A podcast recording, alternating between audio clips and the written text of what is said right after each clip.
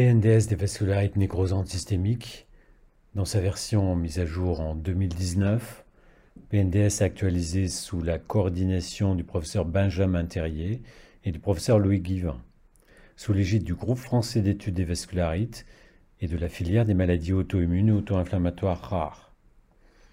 Prise en charge thérapeutique de ces vascularites nécrosantes. Il faut tenter d'obtenir une réponse rapide afin d'améliorer le pronostic vital et fonctionnel des patients.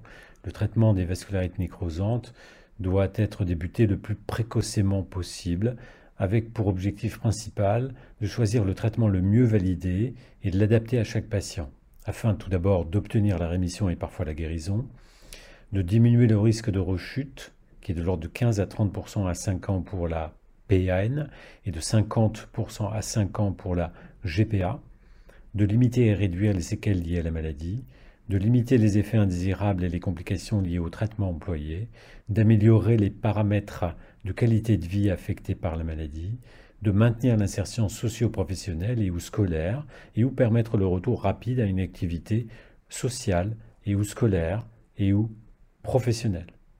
Il s'agit d'une prise en charge multidisciplinaire, coordonnée par un médecin hospitalier en lien avec un centre de référence et ou de compétences font partie intégrante de la prise en charge thérapeutique, l'éducation thérapeutique du patient, que nous ne détaillerons pas ici. Il est aussi important de faire connaître auprès des patients l'existence des associations euh, de patients. En l'occurrence, ici, pour les vascularites nécrosantes, nous avons l'association française vascularite, créée en 2006, qui est une association loi de 1901 reconnue d'intérêt général, elle est composée de patients atteints de vascularité et leurs proches et de membres bienfaiteurs. Elle permet de créer des liens entre les patients afin de rompre l'isolement et de mettre en commun expérience et information. Vous retrouverez tous les détails de l'association France Vascularite à la page 35 du PNDS. Passons maintenant au traitement pharmacologique de ces vascularites nécrosantes systémiques. Pour des raisons de simplicité, les guides destinés aux médecins citent les classes thérapeutiques sans détailler l'ensemble des médicaments indiqués dans la pathologie concernée ni la totalité de leurs caractéristiques. Cependant, chaque médicament n'est concerné que dans le cadre précis de son autorisation de mise sur le marché, c'est-à-dire l'AMM. Dans le cadre des maladies rares comme les vascularites, la prescription hors AMM peut être faite si elle est fondée sur des recommandations de sociétés savantes ou de groupes d'experts de la maladie.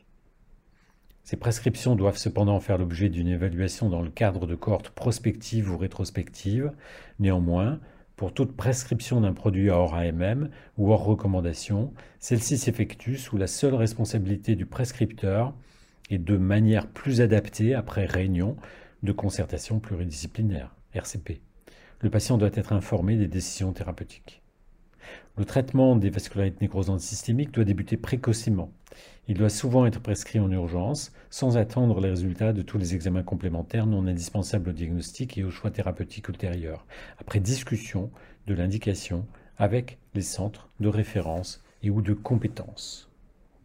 On distingue le traitement de la périartérite noueuse, liée ou non au VHB, et celui des vascularites associées aux ANCA le traitement des exceptionnels cas de PAN liés à d'autres infections virales requiert une prise en charge rapide et spécifique dans un centre de compétences et ou de référence.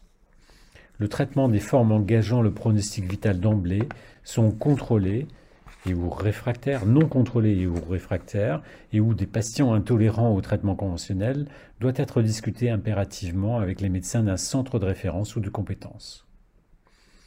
Tout d'abord, quel est le traitement de la PN systémique, PN non liée à une infection virale? Elle associe tout d'abord la corticothérapie. Le traitement initial comprend toujours une corticothérapie débutée à la dose de 1 mg kg jour d'équivalent de prénisone, plafonnée sauf exception à 60 mg par jour des bolus intraveineux de méthylprénisolone, habituellement à la dose de 7,5 à 15 mg kg jour, sans dépasser 1 g par bolus, selon la gravité de l'état cardiovasculaire du patient, peuvent être administrés pendant 1 à 3 jours consécutifs avant de prendre le relais par la corticothérapie orale à la dose de 1 mg kg jour d'équivalent de prénisone. Les bolus de méthylprednisolone doivent être réservés aux situations cliniques nécessitant l'obtention d'une réponse thérapeutique rapide. Ils ne sont pas utiles dans les formes froides de la maladie ou lorsque la présentation clinique est d'installation progressive et n'est pas menaçante sur le plan vital ou fonctionnel. Après un traitement initial de 3 semaines à la dose de 1 mg kg d'équivalent de prednisone, les corticoïdes doivent être diminués. Il n'existe pas de schéma de décroissance validé au niveau international. La durée totale de la corticothérapie varie de 6 mois, protocole nord-américain, à 18 à 24 mois, protocole européen. On propose en France de suivre, en l'absence d'études disponibles avec un recul suffisant, un schéma de décroissance dont les points de repère essentiels sont environ 20 mg par jour à 3 mois, 10 mg à 6 mois, 5 mg à 1 an, en équivalent de prednisone. Concernant les immunosuppresseurs, la stratégie thérapeutique au cours de la PN est orientée selon la présence ou non de facteurs de mauvais pronostic définis par le FFS 1996. Les formes systémiques avec un FFS à 0 justifient un traitement corticoïde seul, et celles avec un FFS supérieur ou égal à 1 justifient une combinaison corticoïde et immunosuppresseur. Dans le cas d'une forme sans facteur de mauvais pronostic, c'est-à-dire le FFS est à 0, un traitement immunosuppresseur n'est pas justifié en première intention dans ces formes. L'immunosuppresseur n'est prescrit qu'aux patients dont la PN n'est pas contrôlée par les corticoïdes seuls, non-obtention de la rémission ou rechute de la vascularite, s'il est nécessaire d'obtenir une épargne cortisonique en cas de corticodépendance à plus de 7,5 à 10 mg d'équivalent de prednisone afin de réduire le risque de survenue d'effets indésirables, ou en cas d'intolérance aux corticoïdes.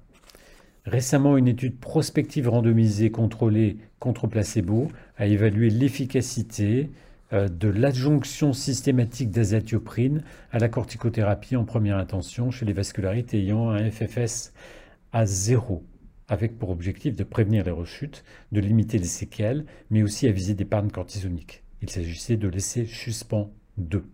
Cette étude n'a pas montré de supériorité de l'azatioprine dans ces indications comparativement à la corticothérapie seule.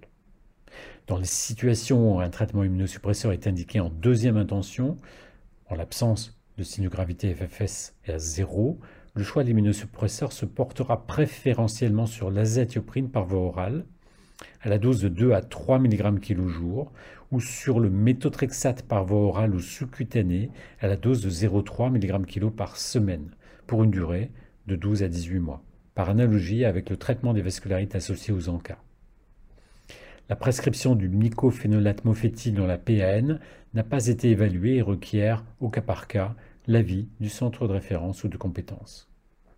S'il apparaît des signes de gravité avec un FFS supérieur ou égal à 1, le choix de l'immunosuppresseur se portera préférentiellement sur le cyclophosphamide selon les mêmes modalités que le traitement des formes avec facteurs de mauvais pronostic au diagnostic initial. Dans le cas des formes avec facteur de mauvais pronostic, le FFF est supérieur ou égal à 1. Dans ce cas, d'emblée, un traitement immunosuppresseur, préférentiellement le cyclophosphamide, est justifié en première intention dans ces formes en combinaison à la corticothérapie. Dans ce cas, il est administré sous forme de bolus IV toutes les deux semaines pendant le premier mois c'est-à-dire J1, J15, J29, puis toutes les trois semaines jusqu'à obtention de la rémission, le plus souvent après 6, voire 9 bolus. À la dose de 500 mg à dose fixe chez les patients âgés de plus de 65 ans, jusqu'à la dose de 600 mg par mètre carré pour les trois premiers bolus, puis 700 mg par mètre carré pour les trois suivants. Dose maximale 1200 mg par bolus, en fonction de l'âge et de la fonction rénale. À l'issue du traitement d'induction, une réévaluation de l'activité de la vascularité est indispensable afin de ne pas envisager le passage au traitement d'entretien alors que la vascularité est toujours active. Après 6 bolus, 3 mois et demi de traitement environ, soit la rémission complète est obtenue et un traitement immunosuppresseur dit d'entretien préférentiellement l'azatioprine par voie orale à la dose de 2 à 3 mg kg jour sans dépasser 200 mg par jour, ou le méthotrexate à la dose de 0,3 mg kg semaine par voie orale ou sous-cutanée, sera prescrit en relais et débuté entre 2 et 4 semaines après le dernier bolus de cyclophosphamide, quel que soit le traitement d'entretien choisi, pour une durée de 12 à 18 mois, par analogie avec le traitement des vascularités associées aux cas.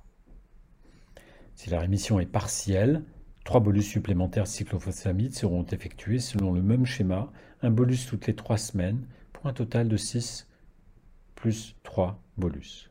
Une nouvelle évaluation de l'activité de la maladie est alors réalisée après 9 bolus.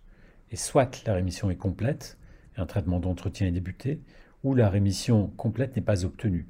Et alors, la forme orale de cyclophosphamide pourra être prescrite jusqu'à la rémission à la dose de 2 mg kg sans dépasser 200 mg, avec une réduction de la dose de 25% chez les patients de plus de 60 ans et de 50% chez les patients de plus de 70 ans. L'utilisation d'autres thérapeutiques, en particulier les thérapies ciblées ou biothérapies, euh, n'a pas été évaluée sur un effectif suffisant de patients pour pouvoir formuler des recommandations. En cas de maladie réfractaire au traitement conventionnel, l'utilisation d'échanges plasmatiques pour contrôler la poussée inflammatoire et ou de thérapie ciblée ou biothérapie doit faire l'objet d'une discussion avec un centre de référence ou un centre de compétences. Quel est maintenant le traitement de la PAN dû à une infection virale par le virus de l'hépatite B?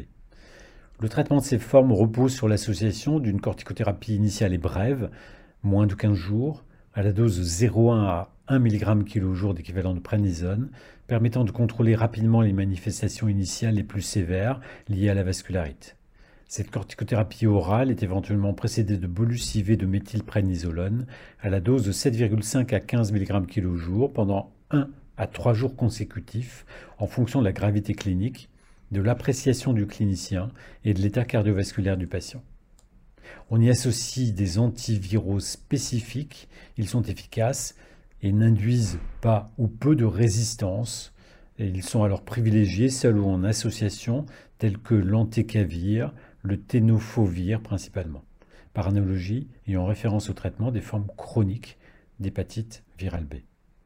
On peut aussi discuter les échanges plasmatiques qui visent à épurer les complexes humains pathogènes circulants, par exemple des échanges de 60 ml au kilo, de préférence par voie veineuse périphérique, 3 à 4 fois par semaine pendant 3 semaines, puis sevrage progressif 3 fois par semaine pendant 1 à 2 semaines, puis 2 fois par semaine pendant 2 semaines par exemple. Du fait de la rareté actuelle de la PAN associée au virus de l'hépatite B, il est fortement conseillé de prendre l'avis du centre de référence se dit qu'en situation d'échec de cette stratégie de la prescription, que la prescription d'un immunosuppresseur doit être envisagée, l'avis du centre de référence est alors absolument nécessaire. Passons maintenant au traitement de la GPA et de la micropolyangite. Selon les recommandations de l'ELAR 2009, on distingue les formes généralisées ou diffuses caractérisées par une altération franche de l'état général, une atteinte rénale, une hémorragie alvéolaire importante et évolutive, et ou l'atteinte d'un ou plusieurs autres organes. Et à côté, les formes limitées ou localisées, qui concernent exclusivement les GPA, définies par une atteinte restreinte aux voies respiratoires hautes et ou basses, c'est-à-dire atteinte ORL, et ou pulmonaire sans hémorragie alvéolaire, sans atteinte rénale ni cutanée, sans altération de l'état général, et qui n'engagent pas le pronostic vital c'est environ 30% des cas de GPA. Le passage d'une forme localisée limitée à une forme généralisée diffuse et vice-versa est possible au cours de l'évolution de la maladie. Commençons par le traitement des formes limitées localisées de GPA. Le traitement des formes ORL pures, très limité, par cotrimoxazole, à raison de deux comprimés par jour dans la forme forte, peut être envisagé initialement. La durée de la prescription est de plusieurs mois ou années, aucun critère d'arrêt du traitement n'est établi. Le risque d'effets secondaires graves, notamment cutanés, doit être pris en compte. Cependant, en raison d'une progression fréquente de la maladie, ce traitement doit être relayé par un traitement euh, immunosuppresseur chez une grande proportion de patients.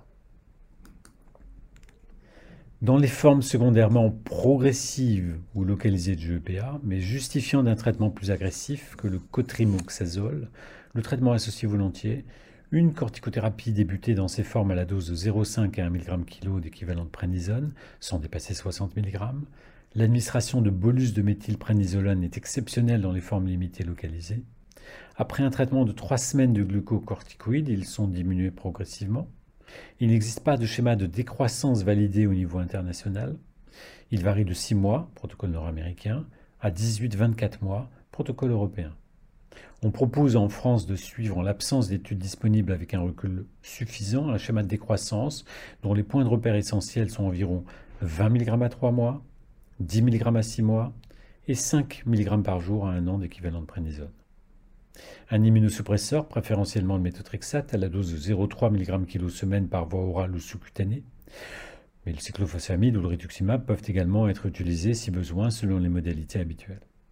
Il est important de rappeler que l'azatioprine n'a jamais démontré son efficacité en traitement d'induction d'une vascularité associée aux encas. Dans les formes trachéobronchiques, à savoir les sténoses, sont particulièrement réfractaires au traitement conventionnel et représentent aujourd'hui une des atteintes les plus difficiles à prendre en charge. L'avis d'un centre de référence ou de compétence est fortement conseillé. Lorsqu'elle se manifeste dans un contexte d'évolutivité de la vascularite, le traitement repose habituellement sur l'association de glucocorticoïdes, selon le schéma décrit précédemment, et d'immunosuppresseurs, en privilégiant le méthotrexate ou le cyclophosphamide comparativement au rituximab. Il s'agit d'un consensus d'experts et souvent d'un geste endoscopique, endobronchique, qui doit être réalisé par une équipe habituée à ce type de prise en charge. Dilatation, pose de stent, injection locale, etc. La prise en charge des masses orbitaires a également fait l'objet de controverses, notamment concernant l'efficacité du rituximab. En 2013, les recommandations du GE, du GFEV, quant à l'utilisation du rituximab, précisaient que le rituximab ne pouvait pas être recommandé en première intention chez les patients ayant des manifestations granulomateuses au premier plan, en particulier les masses orbitaires, menaçant le pronostic vital ou fonctionnel. Une étude rétrospective française récente de 59 patients avec masse orbitaire rapportait un taux de réponse au traitement de 52% avec le cyclophosphamide et 91% avec le rituximab. Sans permettre de comparaison entre ces stratégies thérapeutiques, ces données suggèrent néanmoins qu'il est difficile de recommander une stratégie plus qu'une autre dans cette situation en l'absence d'études prospectives spécifiques. Parlons un peu des modalités de prescription de la corticothérapie initiale. La corticothérapie fait l'objet de nombreuses discussions sur le schéma le mieux adapté.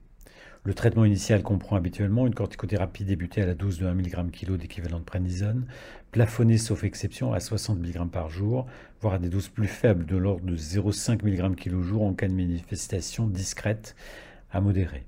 Les bolus de intraveineux de méthylprénisolone peuvent être administrés pendant 1 à 3 jours consécutifs, habituellement à la dose de 7,5 à 15 mg kg jour, sans dépasser à 1 g par bolus, selon la gravité et l'état cardiovasculaire du patient, avant de prendre le relais par la corticothérapie orale à la dose de 1 mg kg d'équivalent de prénisone. Cette modalité thérapeutique est à réserver aux situations cliniques nécessitant l'obtention d'une réponse thérapeutique rapide. Elle n'est pas utile dans les formes froides de la maladie ou lorsque la présentation clinique est d'installation progressive ou n'est pas menaçante sur le plan vital ou fonctionnel. Après un traitement initial de 3 semaines à la dose de 1 mg kg d'équivalent de prénisol, les corticoïdes doivent être diminués. Il n'existe pas de schéma de décroissance validé au niveau international. La durée de la corticothérapie varie de 5 à 6 mois, protocole nord-américain, à 18 à 24 mois, protocole européen. En France, comme nous le disions, en l'absence d'études comparatives entre ces différentes stratégies avec un recul suffisant, un schéma de décroissance dont le point de repère essentiel, c'est environ 20 mg à 3 mois, 10 mg à 6 mois, 5 mg à 1 an. Mais le protocole Pexivas propose, après des bolus de méthylprénisolone et en association à un immunosuppresseur, un schéma de glucocorticoïdes à dose réduite, avec une décroissance rapide de la corticothérapie initialement, mais le maintien d'une faible dose jusqu'à au moins 12 mois. Ce schéma semble particulièrement intéressant, mais le critère de jugement composite reposant sur la mortalité et ou l'insuffisance rénale chronique terminale euh, représente un critère très dur. Le recul reste modeste, mais nous n'avons pas d'informations sur le taux de rechute mineur ou majeur après ce schéma de dose réduite. Passons maintenant au traitement des formes non sévères de micropolyangite. La stratégie thérapeutique au cours de la micropolyangite s'était orientée, du moins en France, selon la présence ou non de facteurs de mauvais pronostic définis par le FFS 1996. Dans ce PNDS, l'utilisation de la notion de maladie sévère et de maladie non sévère a été préférée au FFS pour adapter la stratégie thérapeutique. Ainsi, les manifestations sévères regroupent, la liste et non restrictive à ces seules manifestations et adaptée à l'avis du clinicien. Cela regroupe cardiomyopathie spécifique, ischémie mésentérique, hémorragie intra-alvéolaire sévère avec détresse respiratoire, insuffisance rénale rapidement progressive, accident vasculaire cérébral spécifique, atteinte des nerfs crâniens, mononeuropathie multiple avec atteinte motrice sévère. Les formes systémiques non sévères justifient des corticoïdes seuls, sans ajout d'un immunosuppresseur en première intention. Les corticoïdes, initialement, cela comprend toujours une corticothérapie débutée à la dose d'un milligramme kilo jour d'équivalent de prénisone, plafonnée sauf exception à 60 mg, éventuellement précédée de bolus de méthylprénisolone. Le schéma de décroissance a été détaillé précédemment.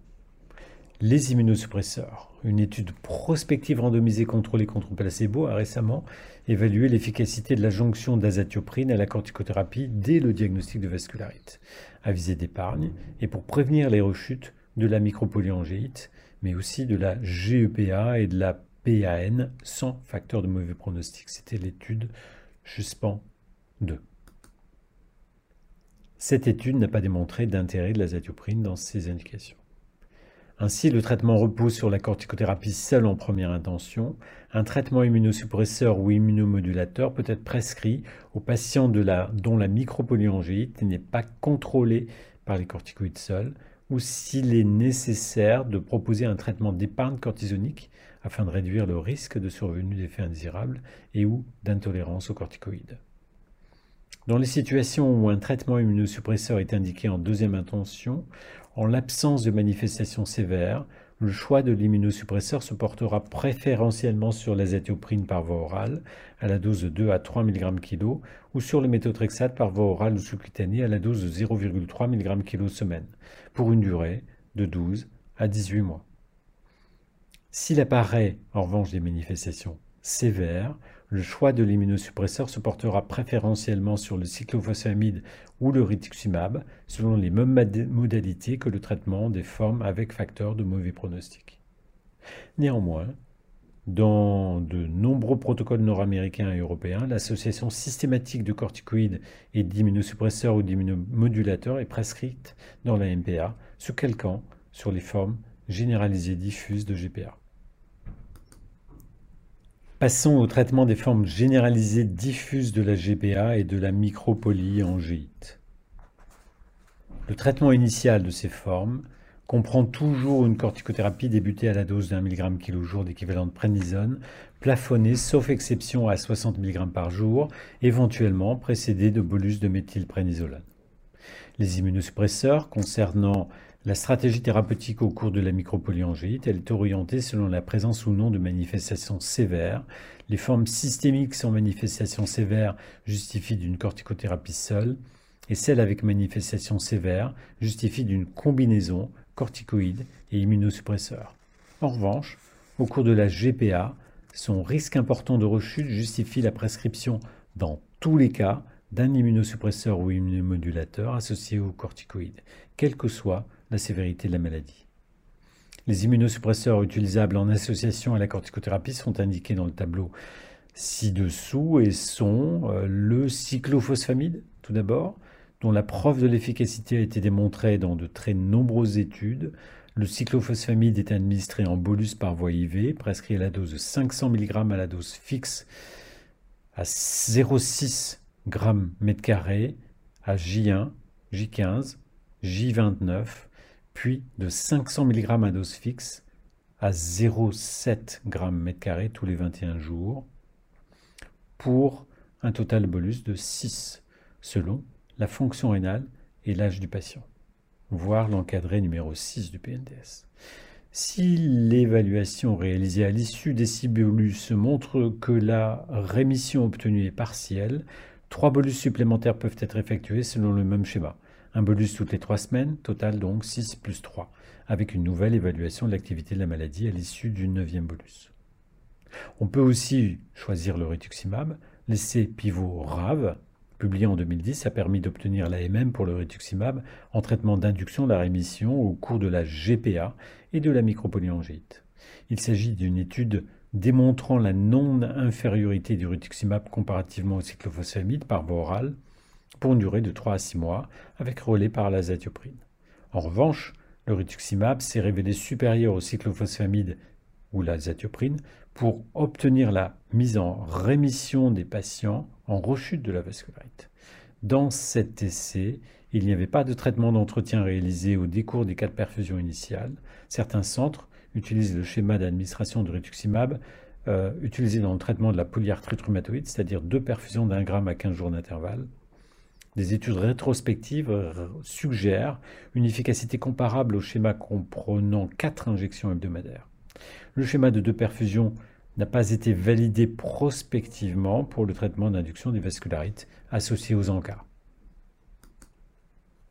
Enfin, le méthotrexate, utilisé hors AMM, peut aussi être prescrit par voie orale ou à la dose de 20 à 25 mg par semaine, a montré une efficacité comparable au cyclophosphamide prescrit par voie orale à la dose de 2 mg kg dans l'étude NORAM, publiée en 2005, en traitement d'induction des formes non sévères des vascularités en cas, préférentiellement, essentiellement la GPA. Cependant, à l'arrêt du traitement au bout de 12 mois, le taux de rechute était plus élevé dans le groupe méthotrexate. Dans cette étude, aucun traitement d'entretien n'était proposé après 12 mois.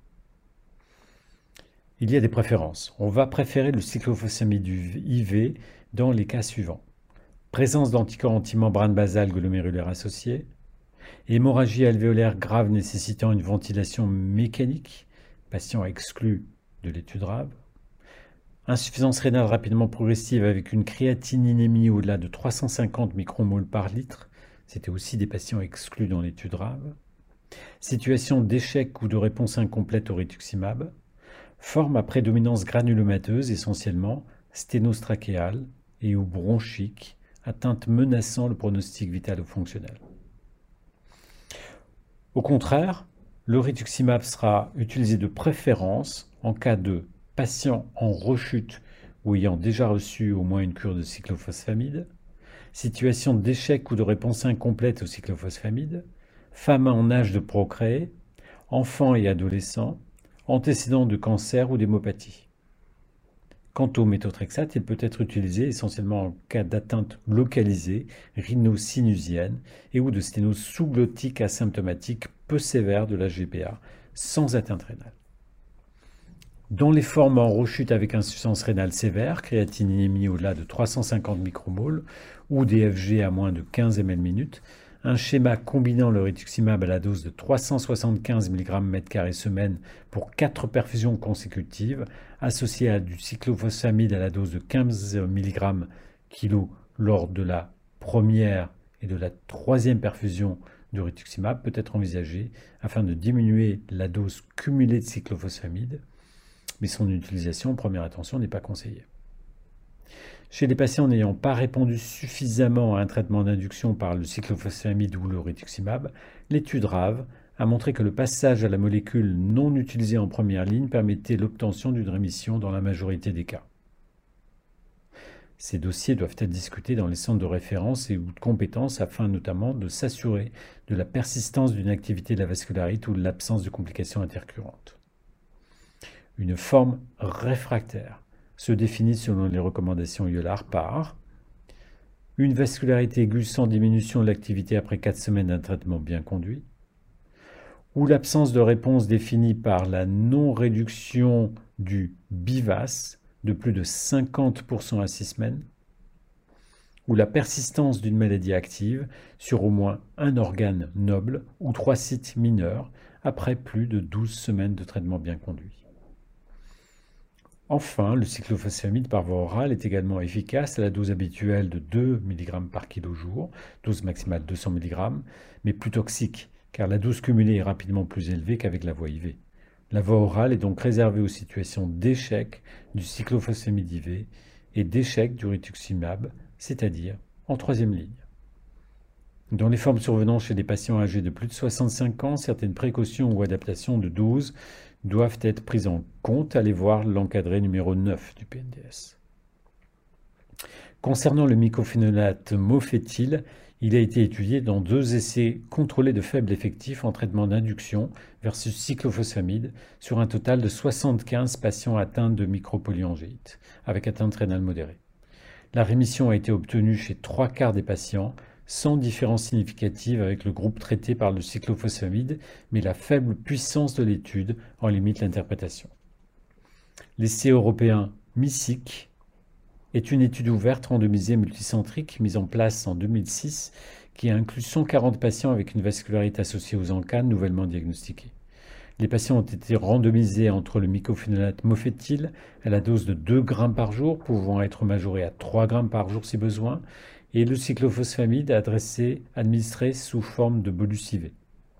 Lorsque la rémission était obtenue entre 3 et 6 mois, un relais par azatioprine était réalisé dans les deux bras. Les résultats montrent que le mycophénolate mofétyle est non inférieur au cyclophosphamide pour l'induction de la rémission, mais est suivi d'un taux de rechute plus important, en particulier chez les patients ayant des encas anti-PR3 à l'induction du traitement. Le MMF n'est pas indiqué en première ligne comme traitement d'induction, ni surtout en entretien, mais reste une alternative possible si aucun des autres traitements ne peut être utilisé dans des situations très particulières, notamment en cas d'encas anti-MPO, après avis d'un centre de référence ou de compétence. Quel est maintenant le traitement de maintien de la rémission? À l'issue du traitement d'induction, une réévaluation de la vascularite la recherche de signes d'activité est indispensable afin de ne pas envisager le passage au traitement d'entretien alors que la vascularité est toujours active. Une fois la rémission obtenue, le traitement d'induction, cyclophosphamide, rituximab ou méthotrexate, doit être relayé par le rituximab, qui a démontré sa supériorité comparativement à l'azatioprine. Le traitement d'entretien est indiqué dans tous les cas de GPA, en raison du risque élevé de rechute. Pour les micropolyangéites, le traitement d'entretien repose soit sur la corticothérapie seule, soit sur le rituximab dans les formes systémiques avec atteinte sévère. Il y a encore quelques années avant la publication de l'essai Mainrit 100 en 2014, l'azatioprine 2 mg kg jour par voie orale ou le méthotrexate 0,3 mg kg semaine par voie orale ou sous-cutanée, débuté 15 à 21 jours après le dernier bolus de cyclophosphamide, étaient les molécules de choix pour la prévention des rechutes, ces deux molécules ayant une efficacité identique.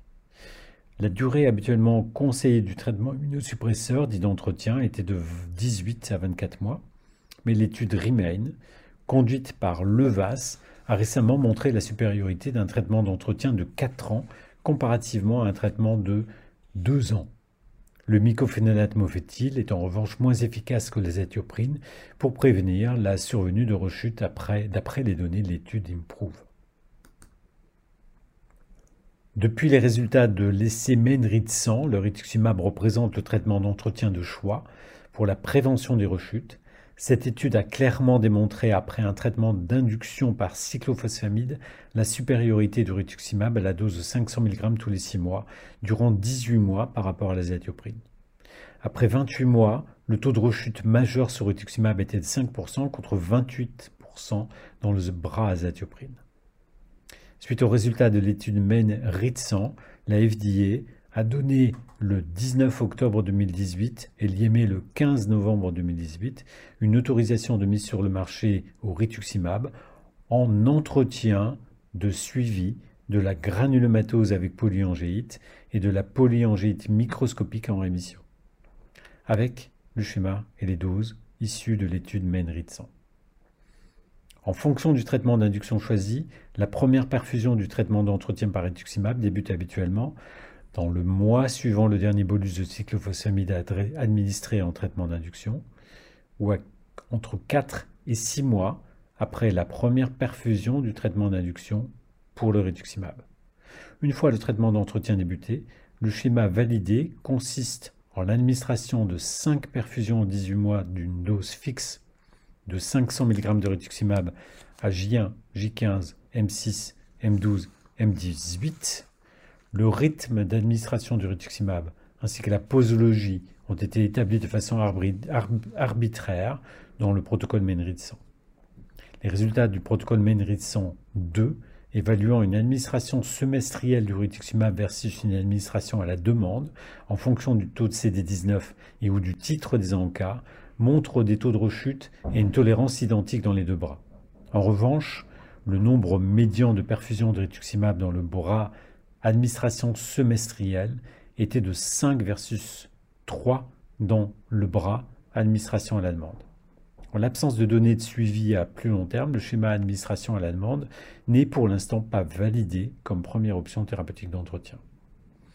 Les données de suivi à long terme, 60 mois, de l'étude MENRIT 100 ont montré que l'absence de négativation des encas sous traitement d'entretien était associée à un risque accru de rechute, en particulier dans le groupe des patients ayant des encas anti-PR3. Aujourd'hui, les données de MENRIT 103 vont dans le sens d'un traitement de 4 ans au total pour les vascularités en cas de type PR3 et MPO sévère initialement et en rechute, et de 2 ans pour les vascularités en cas de type MPO sévère, initialement en l'absence de rechute. Chez les patients qui ont rechuté à plusieurs reprises, la durée du traitement d'entretien pourrait être prolongée au-delà de deux ans, voire de manière plus prolongée après discussion avec un centre de référence ou de compétence en fonction de la balance bénéfice-risque, lymphopénie, hypogammaglobulinémie notamment. Concernant l'utilisation des biosimilaires du rituximab en traitement d'entretien ou d'induction, l'agence nationale de sécurité du médicament et des produits de santé, la NSM, indique que lorsque le produit de référence déjà commercialisé a obtenu son AMM pour plusieurs indications thérapeutiques, il faut que le produit biosimilaire démontre sa sécurité et son efficacité dans toutes les indications revendiquées, sans que le biosimilaire n'ait à suivre le développement complet du médicament Princeps. Dans certains cas, l'extrapolation de la similitude thérapeutique montrée dans une indication à d'autres indications du produit de référence est acceptée si l'expérience clinique, la publication de données ou plus généralement le mécanisme d'action de la molécule le permettent. Les vascularités associées aux encas répondent à cette dernière définition. Le biosimilaire du rituximab peuvent ainsi être prescrits selon le même schéma que la molécule Princeps au cours des vascularités en cas. Il est important de rappeler qu'il existe des brochures d'information destinées aux patients recevant des biosimilaires afin de connaître les risques des biosimilaires du rituximab, en particulier celui lié au risque de leucoencéphalopathie multifocale progressive. Qu'en est-il maintenant du traitement de la GEPA, anciennement Charles Strauss? Il est recommandé d'adapter le traitement d'induction au score pronostic FFS 1996. On débutera par une corticothérapie. Le traitement initial comprend toujours une corticothérapie débutée à la dose de 1 mg kg d'équivalent de prénisone, plafonnée sauf exception à 60 mg par jour, éventuellement précédée d'un bolus intraveineux de méthylprénisolone selon la gravité et l'état cardiovasculaire du patient. Après un traitement initial de 3 semaines à la dose de 1 mg kg d'équivalent de prénisone, les corticoïdes doivent être diminués. On propose en France de suivre en l'absence d'études disponibles un schéma de décroissance de 12 à 18 mois, dont les points de repère essentiels sont environ 20 mg à 3 mois, 10 mg par jour à 6 mois et 5 mg par jour à 1 an. Dans la mesure où les patients présentent fréquemment un asthme corticodépendant avant l'apparition de la GEPA, l'asthme, réapparaissant Souvent, lorsque la corticothérapie est diminuée en dessous d'un seuil variable d'un patient à l'autre, généralement entre 5 et 10 mg d'équivalent de prénisone, cette corticothérapie sera souvent continuée au long cours. La dose seuil en dessous de laquelle il faut reprendre une corticothérapie inhalée est en moyenne de 8 mg par jour dans les différentes séries rapportées par le GFEV. Cependant, l'émergence des thérapies ciblées anti-L6 devrait probablement modifier la posologie de la corticothérapie d'entretien. Les immunosuppresseurs, la stratégie thérapeutique au cours de la GEPA est orientée selon la présence ou non de facteurs de mauvais pronostic définis par le FFS 1996. Les formes systémiques avec un FFS à 0 justifiant des corticoïdes seuls et celles des FFS supérieurs ou égal à 1 justifiant une combinaison corticoïde et immunosuppresseur. L'adaptation des protocoles thérapeutiques au FFS 1996 a permis aux patients ayant une forme sévère de GEPA, recevant ainsi un traitement plus intensif, d'avoir une survie qui redevient comparable à celle des patients sans facteur de mauvais pronostic. Dans le cas des formes sans facteur de mauvais pronostic, le FFS est à zéro. Dans ce cas, un traitement immunosuppresseur n'est pas justifié en première intention. Il n'est prescrit qu'aux patients dont la GEPA n'est pas contrôlée par les corticoïdes seuls, non-obtention de la rémission ou rechute de la vascularité. S'il est nécessaire d'obtenir une épargne cortisonique en cas de corticodépendance à plus de 7,5 à 10 mg par jour d'équivalent de prénisone afin de réduire le risque de survenue d'effets indésirables ou en cas d'intolérance aux corticoïdes. Pour mémoire, l'essai prospectif randomisé contrôlé contre placebo SUSPEND 2 a récemment montré que l'ajout d'azatioprine, dès que le diagnostic de GEPA sans facteur de mauvais pronostic a été posé, n'a porté aucun bénéfice aux patients en termes de rémission, de rémission prolongée, de rechute, d'exacerbation d'asthme ou rhinosinusienne, ni d'épargne cortisonique.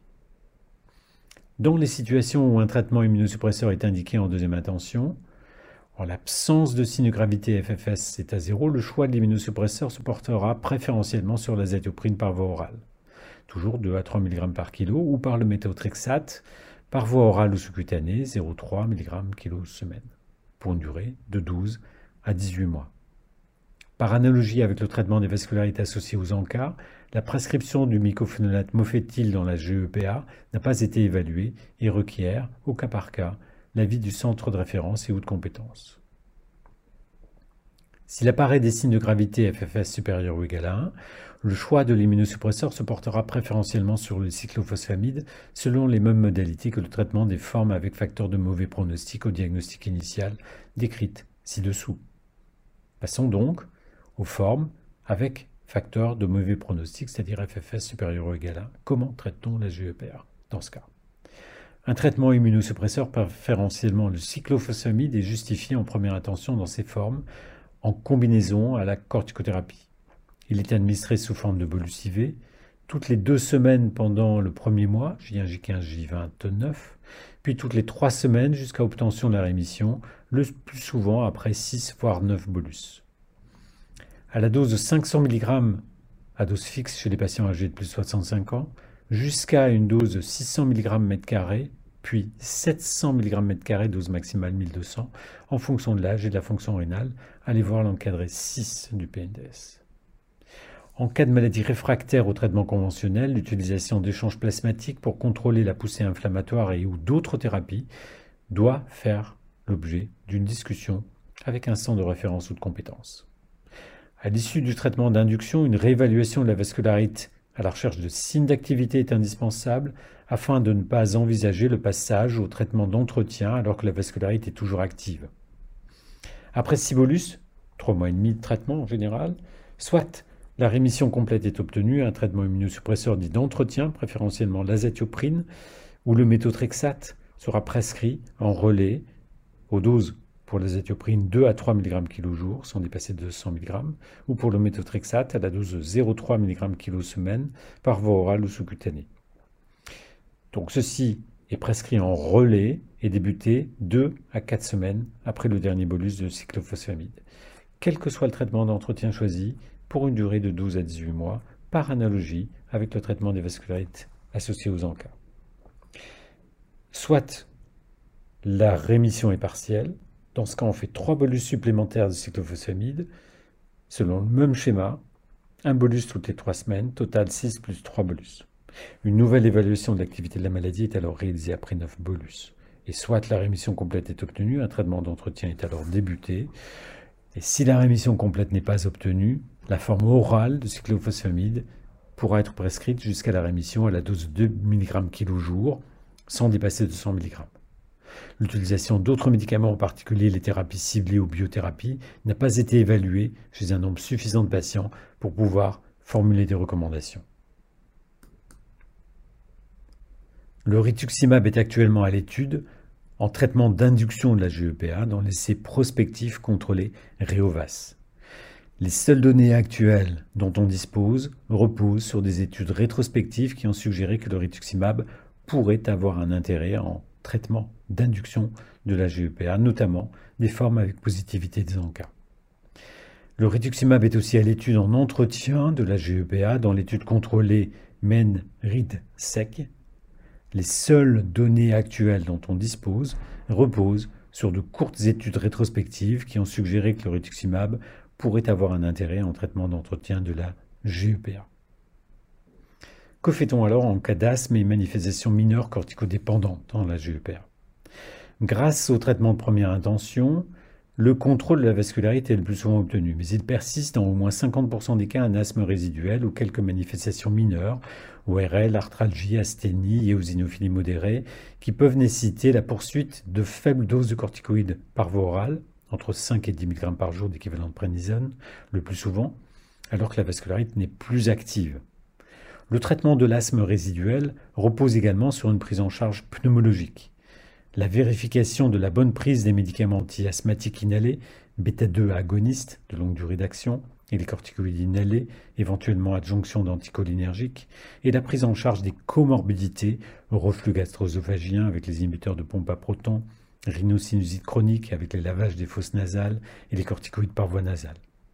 La prescription d'inhibiteurs des leucotriènes en cas d'allergie associée peut se discuter dans le cadre d'une réunion de concertation asthmatique.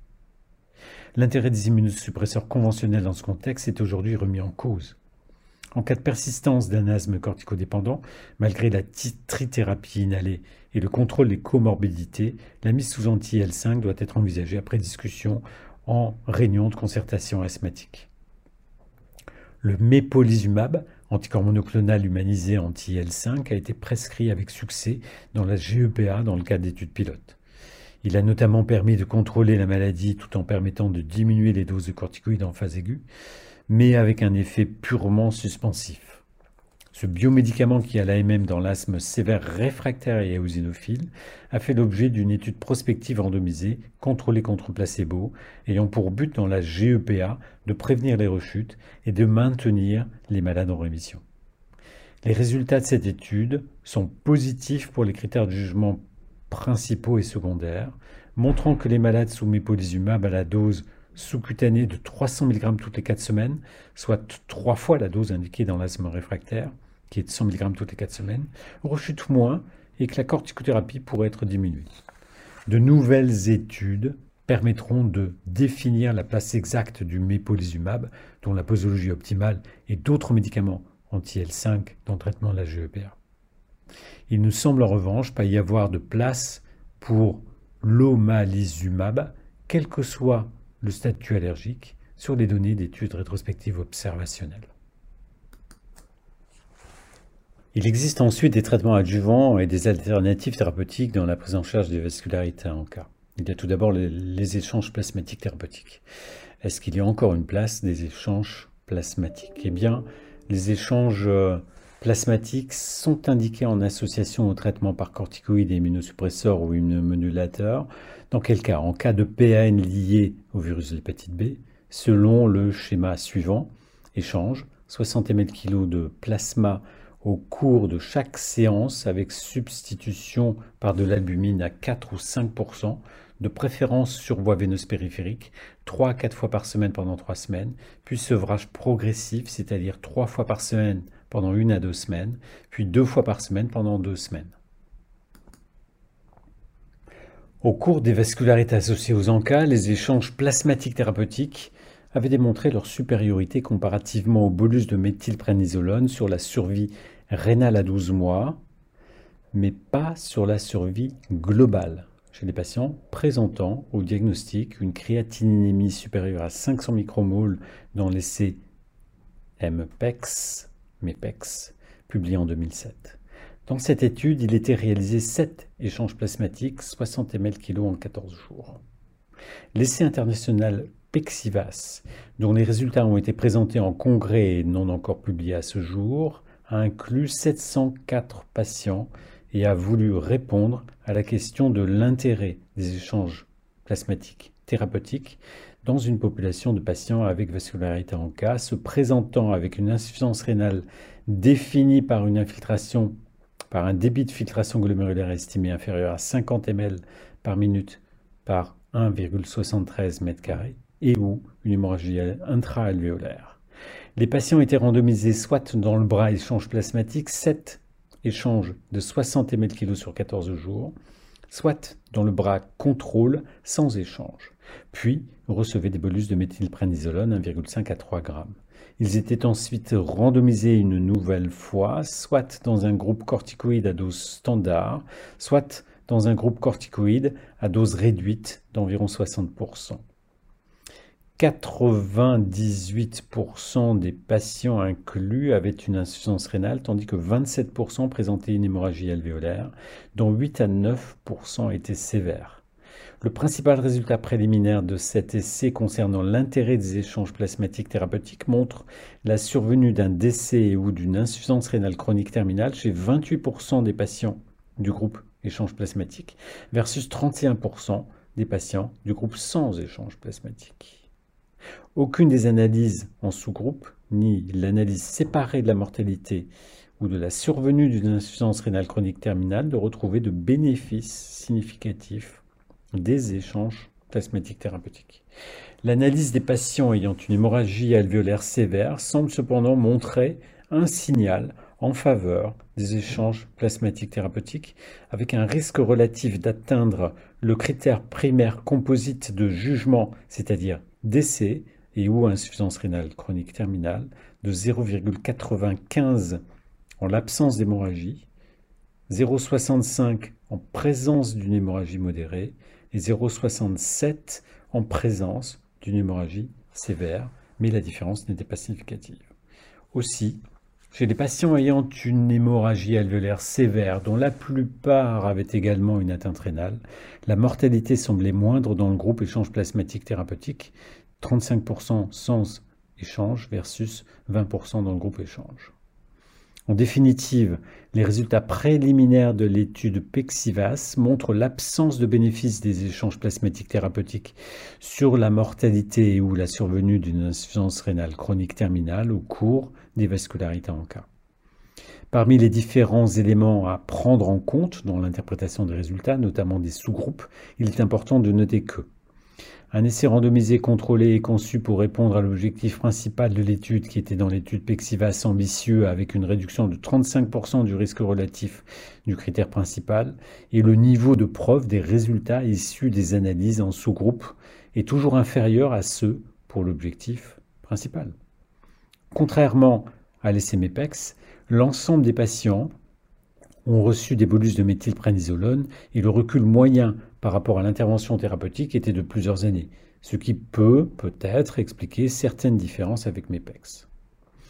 Nous n'avons pour l'instant pas d'informations concernant le mode de présentation des atteintes rénales aiguës versus progressives et le type d'atteinte histologique, présence de croissants, forme granulomateuse, séquelles fibreuses à l'admission, degré de nécrose tubulaire aiguë, etc., variables qui peuvent évidemment modifier grandement la réponse attendue aux échanges plasmatiques thérapeutiques.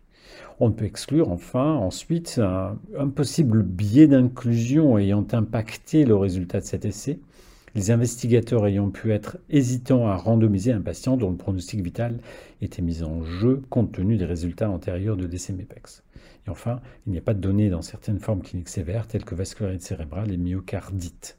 Ainsi, même si l'utilisation des échanges plasmatiques thérapeutiques doit désormais être réduite, on ne peut exclure leur intérêt chez certains patients après discussion au cas par cas avec un centre de référence et ou de compétences, en particulier chez les patients ayant une hémorragie alvéolaire sévère, chez les patients ayant une aggravation persistante de leur insuffisance rénale malgré le traitement conventionnel par corticoïdes associé au cyclophosphamide et au rituximab, et chez les patients se présentant avec une glomérulonéphrite rapidement progressive et ou une hémorragie alvéolaire sans diagnostic de certitude au moins jusqu'au résultat de la recherche d'anticorps anti-membrane basale glomérulaire et ou du diagnostic de certitude avec un éventuel arrêt une fois le diagnostic de vascularité en cas posé. Concernant les modalités de réalisation des échanges plasmatiques thérapeutiques, la substitution du plasma par des amidons est contre-indiquée. La substitution par le plasma frais congelé est indiquée dans les 48-72 heures encadrant une éventuelle biopsie rénale ou hépatique, et ou en cas d'hémorragie alvéolaire, afin de limiter les troubles de la coagulation induits par les échanges plasmatiques, et ou chez des patients âgés qui présentent une faible restauration de leur facteur de coagulation après euh, les séances. L'immunoadsorption qui est une autre technique d'aphérèse permettant l'absorption des immunoglobulines sur une colonne de protéines A de staphylocoque, peut également être proposée dans cette indication. Le volume de plasma traité est habituellement de 100 ml par kilo par séance, sans nécessité de soluté de substitution. L'immunoadsorption est en cours d'étude euh, dans les vascularités en cas, c'est l'étude Cinevas. Maintenant, quelle est la place des immunoglobulines intraveineuses? Les immunoglobulines par voie intraveineuse à dose immunomodulatrice de grammes par kilo par cure peuvent exceptionnellement être prescrites en association aux autres traitements spécifiques chez les patients atteints de vascularité associée aux ANCA, y compris dans les formes sans ANCA d'ailleurs, réfractaires aux traitements usuellement prescrits. Elles permettent parfois de passer un cap lors d'une complication infectieuse en association avec euh, les autres traitements spécifiques chez des patients présentant une vascularité active. Néanmoins, il y a actuellement en France et dans de nombreux pays une pénurie du GIV conduisant à réserver ce traitement aux malades qui ont une indication validée et des besoins prioritaires. L'Agence nationale sécurité du médicament a publié des recommandations de prescription des GIV en cas de tension d'approvisionnement avec une hiérarchisation des indications. Dans ce contexte, les vascularités en cas en rechute ou résistantes ou intolérantes aux corticoïdes et aux immunosuppresseurs ne sont pas considérées comme des prioritaires. Et leur indication aura et même d'ailleurs doit obligatoirement être discutée avec un centre de référence ou de compétence. L'utilisation des IGIV en immunosubstitution à la dose de 0,4 à 0,5 g par kilo par cure est envisageable en cas de vascularité en cas ayant un déficit immunitaire secondaire symptomatique répondant aux critères suivants. Défaut de production d'anticorps avec dosage pondéral des IgG inférieur à 4 g par litre. Associé à des infections répétées nécessitant une hospitalisation après échec d'une antibiothérapie prophylactique par amoxicilline ou cotrimoxazole, après validation au rayon de concertation pluridisciplinaire.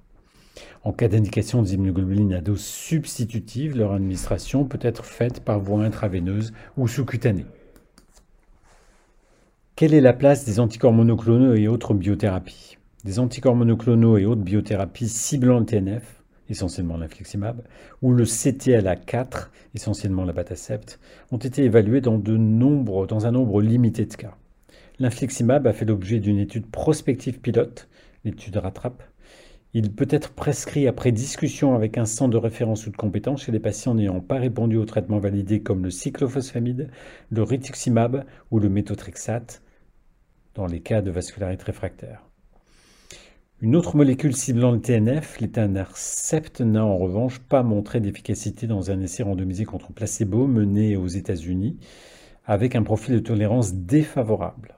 La a fait l'objet d'une étude pilote non contrôlée chez des patients réfractaires au traitement conventionnel suggérant un effet bénéfique. Une étude prospective, randomisée et contrôlée est en cours. Ces biothérapies ne sont actuellement pas validées au cours des vascularites nécrosantes systémiques. Leur prescription doit obligatoirement être discutée avec un centre de référence ou de compétence par le médecin prescripteur. Quel est maintenant le traitement des rechutes et des formes réfractaires? Les patients qui présentent une rechute à l'issue du traitement de la première poussée de la vascularité en cas doivent être traités sauf contre-indication, soit selon le même schéma thérapeutique que celui employé en première ligne, soit avec du rituximab 375 mg mètre carré semaine pour 4 semaines consécutives. Dans l'étude RAV, le rituximab a démontré une efficacité supérieure au cyclophosphamide pour induire la rémission chez les patients traités pour une rechute de la maladie ainsi, un ou une patiente ayant reçu du cyclophosphamide en traitement d'induction recevra de manière préférentielle du rituximab pour traiter la rechute. Les formes réfractaires sont définies selon les recommandations de l'ARPAR. Une maladie active et évolutive ne répondant pas après 4 semaines de traitement conventionnel. Une absence de réponse définie par une réduction inférieure ou égale à 50% du score d'activité de la vascularité bivace après 6 semaines de traitement une maladie chronique persistante définie comme la présence d'au moins un élément majeur ou trois éléments mineurs sur la liste des items des scores d'activité de la maladie, par exemple le BIVAS ou le BIVAS euh, après au moins 12 semaines de traitement. Dans ce cas, un avis auprès d'un centre de référence ou de compétence est nécessaire en cas de forme réfractaire, de même qu'en cas de rechute survenant au cours ou rapidement après le traitement de première ligne, En cas de contre-indication aux immunosuppresseurs employés classiquement en première ligne, cyclophosphamide en particulier, en cas de rechute multiple, en cas de discussion d'une alternative thérapeutique par immunoglobuline polyvalente, échange plasmatique thérapeutique, anticorps monoclonaux ou autres biomédicaments. Pour terminer, traitements médicamenteux associés. Alors les traitements médicamenteux associés, vous les trouvez à la page 61 du PNDS. Il s'agit de la prévention de l'ostéoporose, il s'agit de la prévention des infections.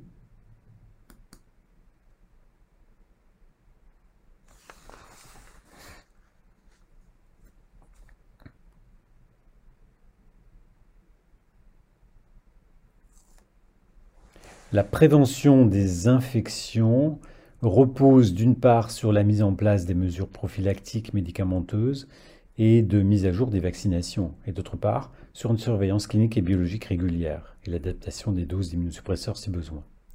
Concernant la prévention des infections à pneumocystis, il n'existe pas de consensus international au cours des maladies auto-immunes. Elles se discutent selon le terrain, le taux de lymphocytes et le type de traitement administré.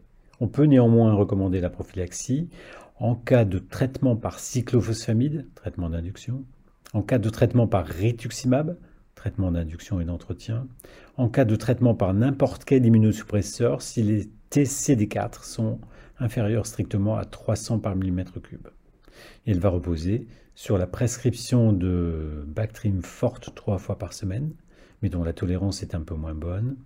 La posologie doit être adaptée en cas d'altération de la fonction rénale et en cas d'allergie au sulfamide ou si le patient prend du méthotrexate aérosol de pentamidine 300 mg par dose toutes les 3 à 4 semaines ou par atovacone par voie orale 1500 mg par jour en deux prises, hors. Chez les patients ayant des antécédents de tuberculose non traités et spontanément guéris, ou ayant eu un contact récent avec une personne tuberculeuse ou une tuberculose latente avérée, primo-infection, un traitement pour infection tuberculeuse latente être proposé en fonction de l'enquête infectieuse qui sera effectuée. Test à la tuberculine, radiothorax, test immunologique de la détection de la production d'interféron gamma. Celle-ci repose sur une bithérapie, rifampicine isoniazide, en une prise quotidienne à jeun pendant trois mois, ou rifampicine isoniazide en une seule prise quotidienne à jeun pendant trois mois. L'isoniazide seule à la dose de 4 à 5 mg kg jour pendant 9 mois est une alternative en cas de contre-indication de toxicité de la rifampicine ou chez les patients cirrhotiques. La posologie des corticoïdes doit alors être augmentée de 20 à 30% en cas de prescription concomitante de rifampicine, qui est un inducteur enzymatique hépatique. Chez les patients ayant eu un contact antérieur avec le virus de l'hépatite B, population caractérisée par la positivité des anticorps anti-HBC et a fortiori en cas d'hépatite B chronique, le risque de réactivation virale existe sous corticoïdes et ou immunosuppresseurs, une surveillance virologique et un bilan hépatique à un mois, de la mise sous traitement puis tous les trois mois est nécessaire, de même qu'un avis spécialisé en hépatologie pour discuter la mise en place d'un traitement préemptif. En cas d'hypogamma-globulinémie induite sous immunosuppresseur, nous avons vu euh, la stratégie d'indication d'immunosubstitution précédemment.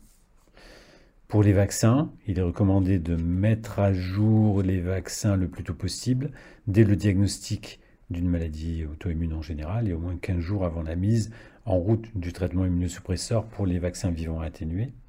En cas de risque de réactivation d'une maladie auto-immune ou inflammatoire après vaccination, c'est un risque qui reste très théorique et qui doit être mis en balance avec celui bien réel du risque d'infection ou de réactivation. Vous trouverez le détail des vaccinations à la page 65 du PNDS, qui n'inclut pas encore la vaccination anti-Covid-19, mais que l'on recommande de façon générale, bien évidemment, le plus tôt possible. La prévention de la stérilité et du risque tératogène, certains immunosuppresseurs, en particulier le cyclophosphamide, présentent des risques d'induction de stérilité ou tératogénicité imposant de respecter les précautions d'emploi des RCP. Une contraception efficace est nécessaire, avec en particulier le chlormadinone, un comprimé par jour en continu, et les analogues de la LHRH, qui peuvent être proposés pour la préservation de la fertilité féminine. L'efficacité des analogues de la LHRH ont été confirmées par deux essais randomisés contrôlés et une méta-analyse incluant 12 essais. Cependant, une autre étude a montré que l'effet protecteur des analogues de la GNRH sur la réserve ovarienne pourrait se limiter à un ou deux ans après une chimiothérapie et qu'il n'existait plus, qu'il n'existerait plus 7, 5 à 7 ans après l'arrêt euh, du traitement. Ces données doivent être prises en compte pour la préservation de la fertilité des patientes les plus jeunes. Le risque sur la fertilité au décours d'un traitement immunosuppresseur, en particulier par cyclophosphamide, dépend de la réserve ovarienne de la patiente, qui dépend de son âge et qui peut être évaluée par le dosage de l'hormone antimullérienne, AMH, qui est un bon marqueur quantitatif. Le cyclophosphamide altère définitivement la réserve ovarienne de façon dose, durée et âge dépendante. Alors que les jeunes filles prépubères apparaissent relativement protégées, le risque d'aménorrhée irréversible apparaît dès l'adolescence et augmente avec l'âge. 12% en cas de traitement avant 25 ans, 27% de 26 à 30 ans, 62% à partir de 31 ans. La dose cumulée responsable d'une insuffisance ovarienne prématurée chez 50% des femmes diminue avec l'âge, 20 grammes à 20 ans, 9 grammes à 30 ans, 5 grammes à 40 ans. L'aménorrhée survient environ 4 mois après le début du traitement. Ainsi, en cas d'utilisation du cyclophosphamide, il est souhaitable de réaliser une cryopréservation de sperme chez l'homme. Chez la femme, il est souhaitable de prendre contact avec un centre de préservation de la fertilité pour envisager l'attitude la plus efficace selon le temps disponible. Cryoconservation d'ovaires, ovocytes ou d'embryons, traitement par agoniste de la LHRH. La meilleure prévention du risque de stérilité repose également aujourd'hui sur la prescription du rituximab à la place du cyclophosphamide chez les femmes en phase d'activité génitale et chez les hommes souhaitant avoir des enfants et chez qui la cryopréservation de sperme n'est pas réalisable ou est un échec. Chez les patients devant recevoir le cyclophosphamide, la réduction de la durée de traitement et de la dose totale administrée est l'attitude recommandée. Concernant le risque de cancer, la prescription prolongée d'immunosuppresseurs est associée à une augmentation du risque de certains cancers, notamment le cancer de la vessie avec le cyclophosphamide, mais aussi de certains cancers de la peau et ou certaines hémopathies malignes, en particulier avec l'azétioprine. Leur prévention repose notamment sur le suivi clinique régulier et prolongé des patients, l'évaluation périodique de l'adéquation des traitements prescrits, la prescription de MESNA en l'absence d'allergie ou de contre-indication lors de l'utilisation du cyclophosphamide, l'arrêt du tabac et le dépistage des cancers cutanés et gynécologiques. Il est possible que l'utilisation plus large du rituximab par rapport au cyclophosphamide conduise à une diminution du risque ultérieur de cancer. Bien entendu, la prise en charge thérapeutique des vascularites nécrosantes systémiques doit aussi euh, amener à la prévention du risque cardiovasculaire par la gestion des facteurs de risque cardiovasculaire, doit aussi tenir compte des autres traitements médicamenteux non spécifiques associés. Vous retrouverez ceci au pages 67, 68 et 69 du PNDS, notamment les antidouleurs, la place des anticompléquitaires, des antihistaminiques, des antibiotiques, des anticoagulants, des antidépresseurs, antiémétiques parfois, antihypertenseurs, antidiabétiques, antiépileptiques, collyres, dermocorticoïdes, etc. Et citons enfin parmi les traitements non pharmacologiques l'éducation thérapeutique, la kinésithérapie, la prise en charge par une diététicienne ou un diététicien, la prise en charge par un psychologue quand c'est nécessaire.